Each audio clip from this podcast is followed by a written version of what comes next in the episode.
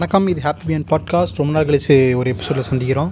Unfortunately இதே வசனத்தை தான் எல்லா எபிசோட்லையும் சொல்லிகிட்டு இருக்கேன். ஸோ அதை விட சோகமான விஷயம் என்னென்னு கேட்டிங்கன்னா இன்றைக்கி கெஸ்ட் யாரும் இல்லை. நான் தனியாக தான் பேச போகிறேன்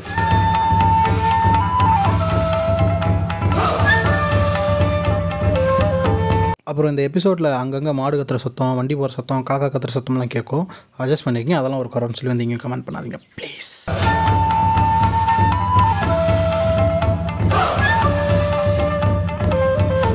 அதாகப்பட்டது. இன்றைக்கி நம்ம டாக்ஸிக் பேரண்டிங்கை பற்றி பார்க்க போகிறோம் இந்த தலைப்பை பரிந்துரை செய்த ஒரு இணைய டோலிக்கும் இந்த தலைப்புகளுக்கான குறிப்புகளை எடுத்து கொடுத்த இணையதளத்துக்கும் கழக உடன்பரப்புகளுக்கும் இந்த இடத்துல நான் நன்றி சொல்லிக்கிறேன்.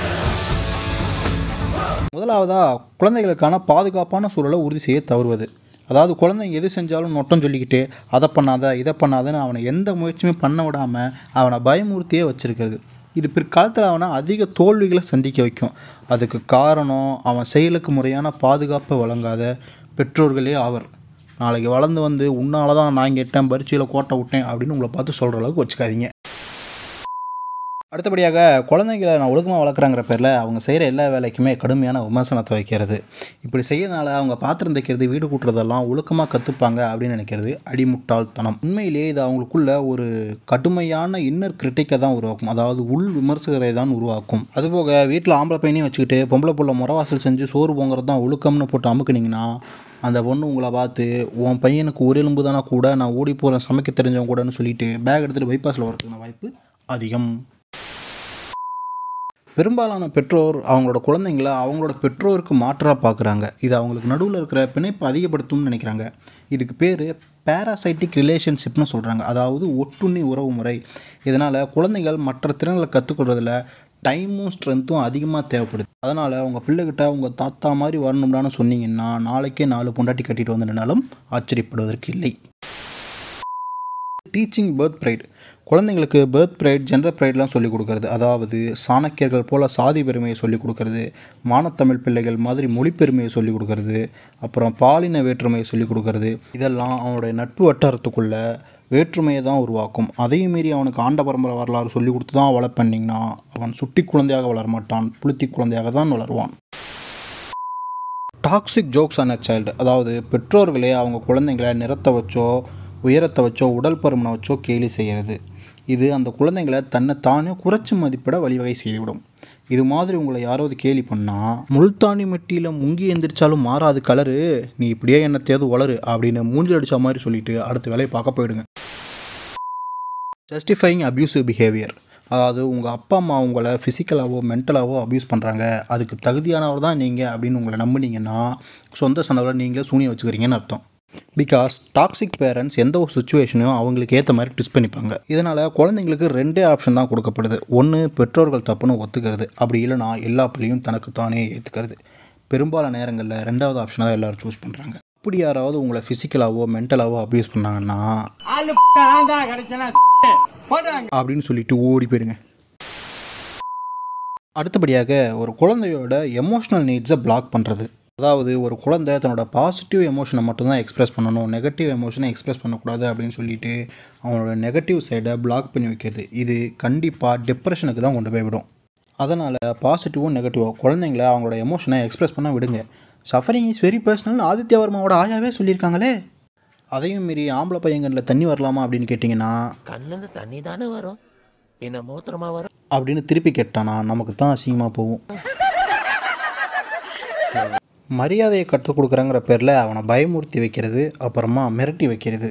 இது எந்த வகையிலையுமே அவனுக்கு மரியாதை கற்றுக் கொடுக்காது. அதாவது குழந்தைங்க தானாகவே தன் கூட இணக்கமாக இருக்கிறவங்க கூடயும் அன்பாக இருக்கிறவங்க கூடயும் மரியாதையாக தான் நடந்துப்பாங்க.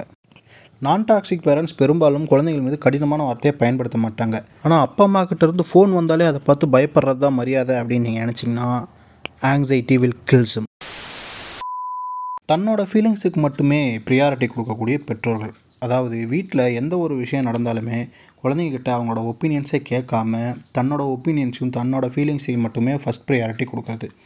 அதாவது எப்படி இருந்தாலும் முடிவுகள் எடுக்க போகிறது பெற்றோர்கள் தான் அப்படின்னாலுமே கூட குழந்தைகள்கிட்ட அவங்களோட டிசிஷனையும் அவங்களோட விருப்பத்தையும் கேட்குறது மஸ்ட் அப்படி இல்லாமல் நாங்கள் எடுக்கிறது தான் டெசிஷனு எங்கள் பேச்சு தான் கேட்கணும் அப்படின்னு சொல்லி நீங்கள் அவங்கள போட்டு சப்ரஸ் பண்ணிங்கன்னா இது எப்படி தெரியுமா இருக்குது காண்டாம் போடாமல் பெற்ற பிள்ளை தானேன்னு காண்டாமிருகம்னு பேர் வச்ச மாதிரி இருக்குது அடுத்தபடியாக கில் ட்ரிப் பண்ணி கண்ட்ரோல் பண்ண நினைக்கிறது. இதை பெற்றோர்கள் வளர்ந்த பிள்ளைகள் கிட்ட கூட செய்கிறாங்க அதாவது அவங்களுக்கு காசோ பணமோ கொடுத்துட்டு இல்லை கிஃப்ட்டோ ஏதோ ஒன்று கொடுத்துட்டு இன் ரிட்டனில் அவங்ககிட்ட இருந்து ஏதோ ஒன்று எதிர்பார்க்குறது. இன்கேஸ் அவங்க அதை செய்ய தவறிட்டா நான் உனக்காக தானே இதெல்லாம் செஞ்சேன். நீ எனக்காக செய்யக்கூடிய நன்றிக்கடன் இதுதானா? அப்படின்னு சொல்லி கில் ட்ரிப் பண்ணுறது இது தமிழ்நாட்டில் பெரும்பாலான குடும்பங்களில் நடக்கக்கூடிய ஒரு விஷயந்தான் எக்ஸாம்பிளுக்கு இப்போ நீங்கள் உங்களோட லவ்வை போய் உங்கள் வீட்டில் எக்ஸ்ப்ரெஸ் பண்ணீங்கன்னா உன்னைய பெற்று வளர்த்து படிக்க வச்சு சோறு ஊட்டி பால் ஊட்டின்னு ஒரு டயலாக் அடிப்பாங்க இல்லையா? அதுக்கு பேர் தான் கில் ட்ரிப் பண்ணுறது கடமைக்கு குழந்தை பெற்றுக்க வேண்டியது அப்புறம் உனக்கு கல்யாணம் பண்ணி வைக்க வேண்டியது என்னோட கடமைன்னு கதமை விட வேண்டியது. உங்கள் அப்பா அம்மா யாராவது உட்காந்து உங்கள்கிட்ட மணிக்கணக்கில் உங்களுக்காக நான் எவ்வளோ தியாகம் பண்ணியிருக்கேன் தெரியுமா? அப்படின்னு கதை விட ஆரம்பித்தாங்கன்னா அப்போவே உஷாராயிக்கிங்க. அவங்க உங்ககிட்ட பெருசாக ஏதோ எதிர்பார்க்குறாங்கன்னு அர்த்தம். பெற்றோர்களோட சந்தோஷத்துக்கு குழந்தைகள் என்றைக்குமே பொறுப்பேற்க முடியாது. அதை பெற்றோர்களும் அவங்கக்கிட்ட வந்து டிமாண்ட் பண்ணக்கூடாது. அதை மீறி குழந்தைங்களை இந்த சுச்சுவேஷனுக்கு நீங்கள் ஃபோர்ஸ் பண்ணிங்கன்னா அவங்கவுங்க சந்தோஷத்துக்கு அவங்கவுங்க தான் பொறுப்பு அப்படிங்கிற விஷயத்த அவங்களால புரிஞ்சிக்கவே முடியாது.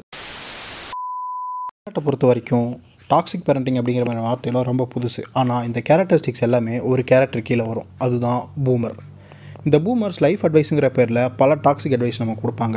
அது ஒவ்வொன்றா டீகோட் பண்ணுறதுக்கு எனக்கு இப்போ டைம் கிடையாது. ஒருவேளை உங்கள் பெற்றோர்கள் பூமராக இருந்தால் ஒரே வசனத்தில் சொல்லிடுறேன். பனைமரத்தில் கிடைக்காத பசுமாட்டு பால் உங்கள் ஒப்பங்காத்தா விட்டது அத்தனையுமே பச்சை ஓடு அவ்வளோதான்பா முடிஞ்சுச்சு. அப்புறம் இதெல்லாம் பேசுகிற அளவுக்கு நீ என்ன அவ்வளோ பெரிய இன்டலெக்சுவலா அப்படின்லாம் நீங்கள் கேட்கலாம். நான் இன்டலெக்சுவல்லாம் இல்லை இன்டர்நெட்லேருந்து தான் படித்தேன் நான்லாம் உண்மையை ஒத்துக்குவேன். அப்புறம் இதை பற்றி உங்களுக்கு ஏதோ கருத்து இருந்தால் நான் இன்ஸ்டாகிராமில் இந்த எபிசோடுக்காக ஒரு போஸ்ட் போடுறேன். அந்த பர்டிகுலர் போஸ்ட்டில் போயிட்டு கமெண்ட் பண்ணிடுங்க. அதே மாதிரி டாக்ஸிங் பேரண்டிங்கை நீங்கள் இன்றைக்கி எதாவது எக்ஸ்பீரியன்ஸ் பண்ணியிருந்தீங்கன்னா உங்கள் எக்ஸ்பீரியன்ஸும் அதில் ஷேர் பண்ணிக்கோங்க. ஃப்யூச்சரில் இதை பற்றின டீட்டெயிலோட ஒரு எபிசோடு வேணும்னு கேட்டிங்கன்னா கண்டிப்பாக யாராவது ஒரு கெஸ்ட்டை கூட்டிகிட்டு வந்து பேசலாம். ஆனால் எத்தனை நாள் கழித்து பேசணும் தான் எனக்கு தெரியாது. பட் கண்டிப்பாக நீங்கள் கேட்டிங்கன்னா பண்ணுறேன் அப்புறம் இதை கேட்டு யாராவது அஃபண்டாக இருந்தால் அதுக்கெலாம் பொறுப்பேற்க முடியாது. போடா.